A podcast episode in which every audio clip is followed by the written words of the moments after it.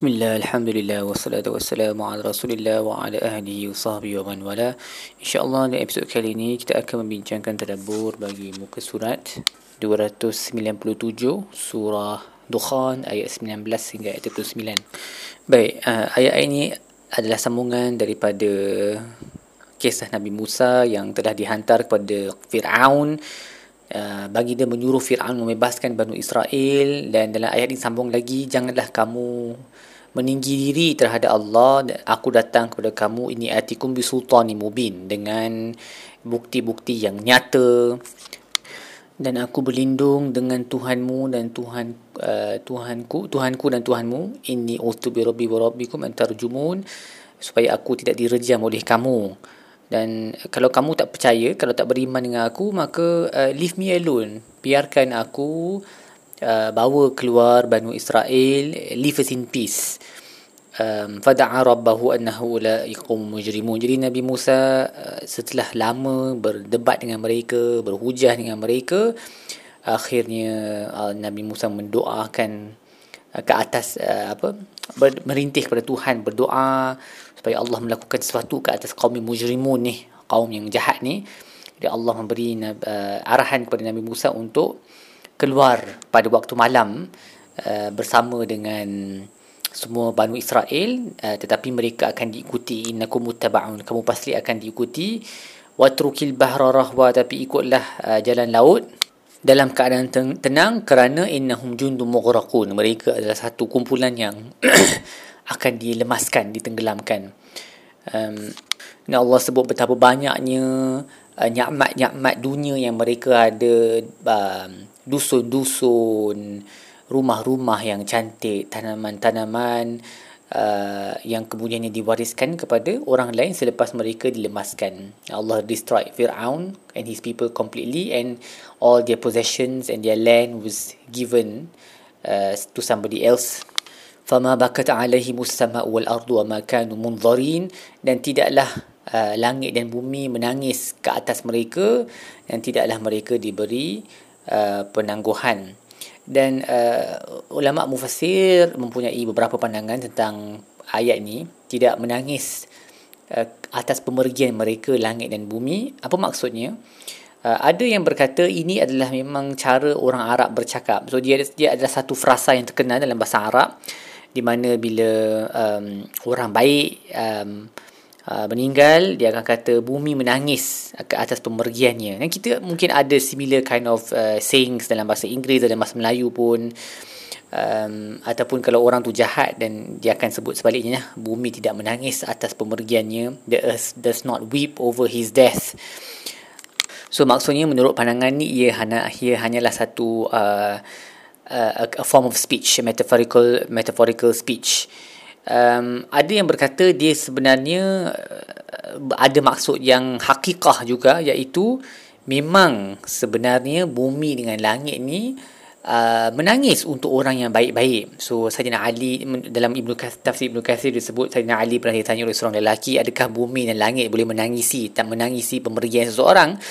Sayyidina Ali berkata um, langit ni ada pintu uh, yang mana amalan kita naik kepadanya dan bumi ni ada tempat-tempat salat di mana seseorang itu salat bila seorang itu wafat pintu ini ditutup dan tempat salat tu jadi uh, tak ada dah, dah tak adalah orang tu solat kat tempat tu maka langit dan bumi akan menangisi mereka ini dan lagi satu pandangan berkata langit dan bumi ni merujuk kepada penduduk langit dan bumi. So apabila seseorang yang saleh itu wafat maka Uh, pemergiannya dirasai oleh penduduk di langit dan juga eh, di penduduk di di bumi. Um, saya rasa tiga-tiga pendapat pun betul. Dia boleh digabungkan uh, and all three are valid lah.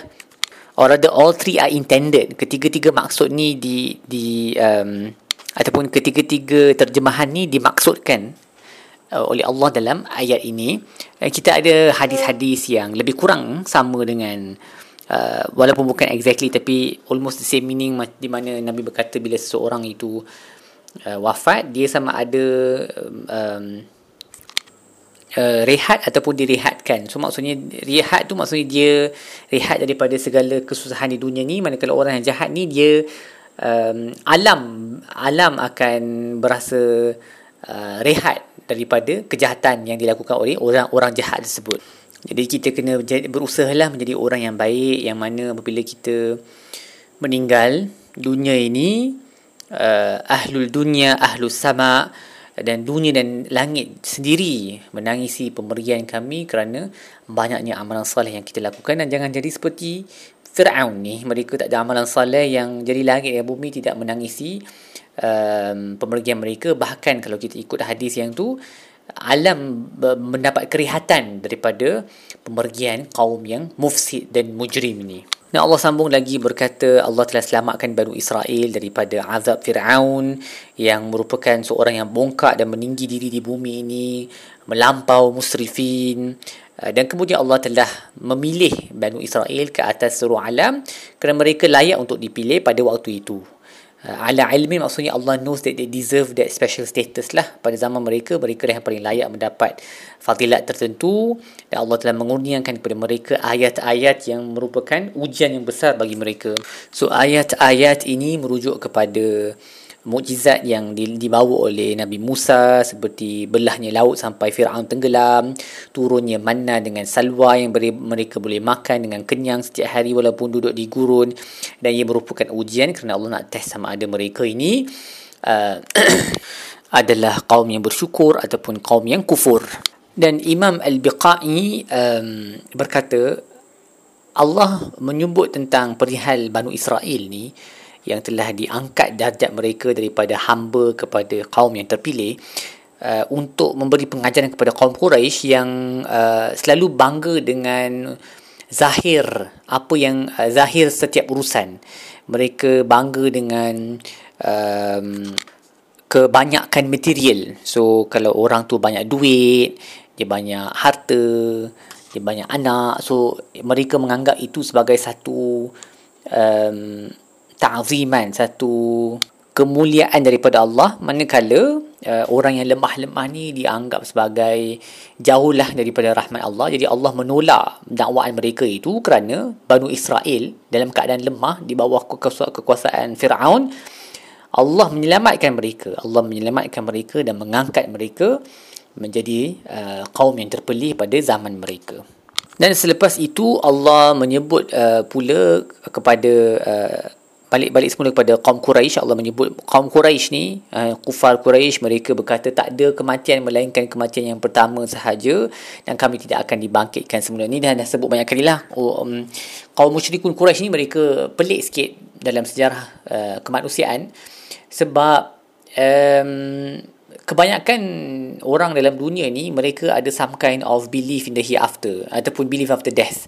Uh, some kind of life after death. Mereka ada kepercayaan tentang kehidupan selepas mati cuma berbeza-beza jenis lah. Ada yang percaya karma tu jadi jadi di, dilahirkan semula cycle of reincarnation.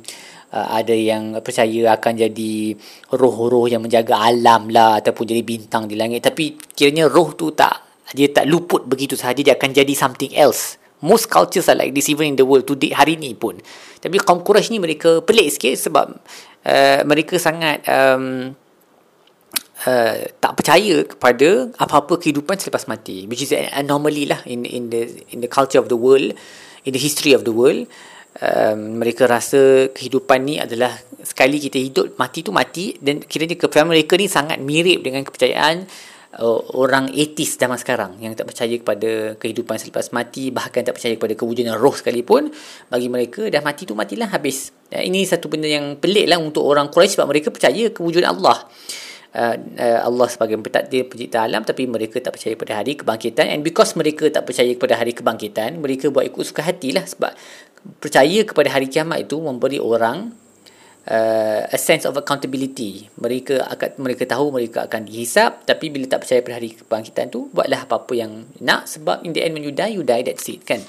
Jadi Allah um, bercakap Allah membawa satu lagi contoh kepada mereka uh, satu lagi satu, satu, satu lagi misal daripada sejarah iaitu kaum Tubba. Kaum Tubba ni adalah kaum yang hidup di Yaman di negeri Sabah dan mereka lebih kenal orang Arab ni lebih kenal um, kepada kisah kaum Tuba menurut Ibnu Ashur kerana uh, mereka dekat dengan kawasan itu selalu pergi uh, berbusafir mereka nampak tinggalan-tinggalan yang menunjukkan kehebatan kaum Tuba' di Yaman tapi dan mereka juga tahu dan bagaimana kaum Tuba' ni telah dimusnahkan dengan Sailil Aram uh, Sailil Arim dia, uh, banjir yang besar uh, apabila empangan mereka pecah.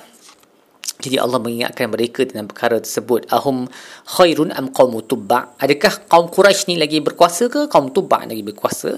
Yang Allah dah musnahkan sebelum ni ya Allah nak kata kaum ni you are nothing compared to kaum Tuba dulu yang great civilization. Allah telah musnahkan mereka. Kamu Quraisy you are nothing at all. Allah lagi boleh musnahkan kamu dan ingatlah wa ma khalaqna samawati wal arda wa ma bainahuma la'ibin Allah tidak mencipta langit-langit dan bumi dan apa di antaranya untuk main-main bukan saja-saja ma khalaqnahuma illa bil haqq walakin aktsarahum la ya'lamun tidaklah Allah menciptanya keduanya melainkan dengan kebenaran purposeful. The, the, the creation of the heavens and the earth is purposeful and with truth.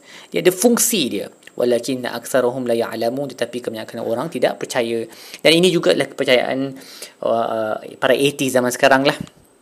Uh, daripada biologi ke kosmologi ke dia kata semua ni adalah accident sahaja. Random mutations lah. Tak ada fungsi hidup kita mati tu mati begitu sahaja. So Allah menafikan uh, idea yang merepek itu. Sebab even bila kita study alam dengan dengan mendalam dengan hati yang terbuka uh, even dalam kalangan orang yang bukan Islam pun mereka kata there's there's so much of um, there's too many coincidences for this to be random.